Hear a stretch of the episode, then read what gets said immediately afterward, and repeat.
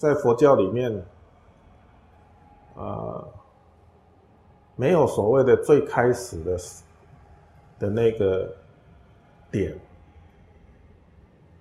哦，就是生命有一个开始的点，哎，人是怎么来的？生命是怎么来的？啊，好像有一个最开始的点，佛教。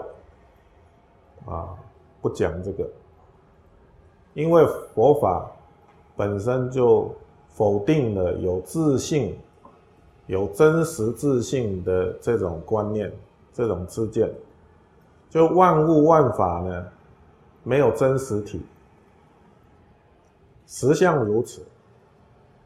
啊，那么因此要去讨论从时间的观念呢，要去讨论。说事物有一个开始，那么就要必须要先承认万物是有真实的啊，因为有真实，那下面我们才可以问它是什么时候开始的。如果是一个虚妄的境界，那么这个虚妄的境界本来不实啊。啊，本来不实的东西怎么会有开始呢？啊，就没有真实的开始。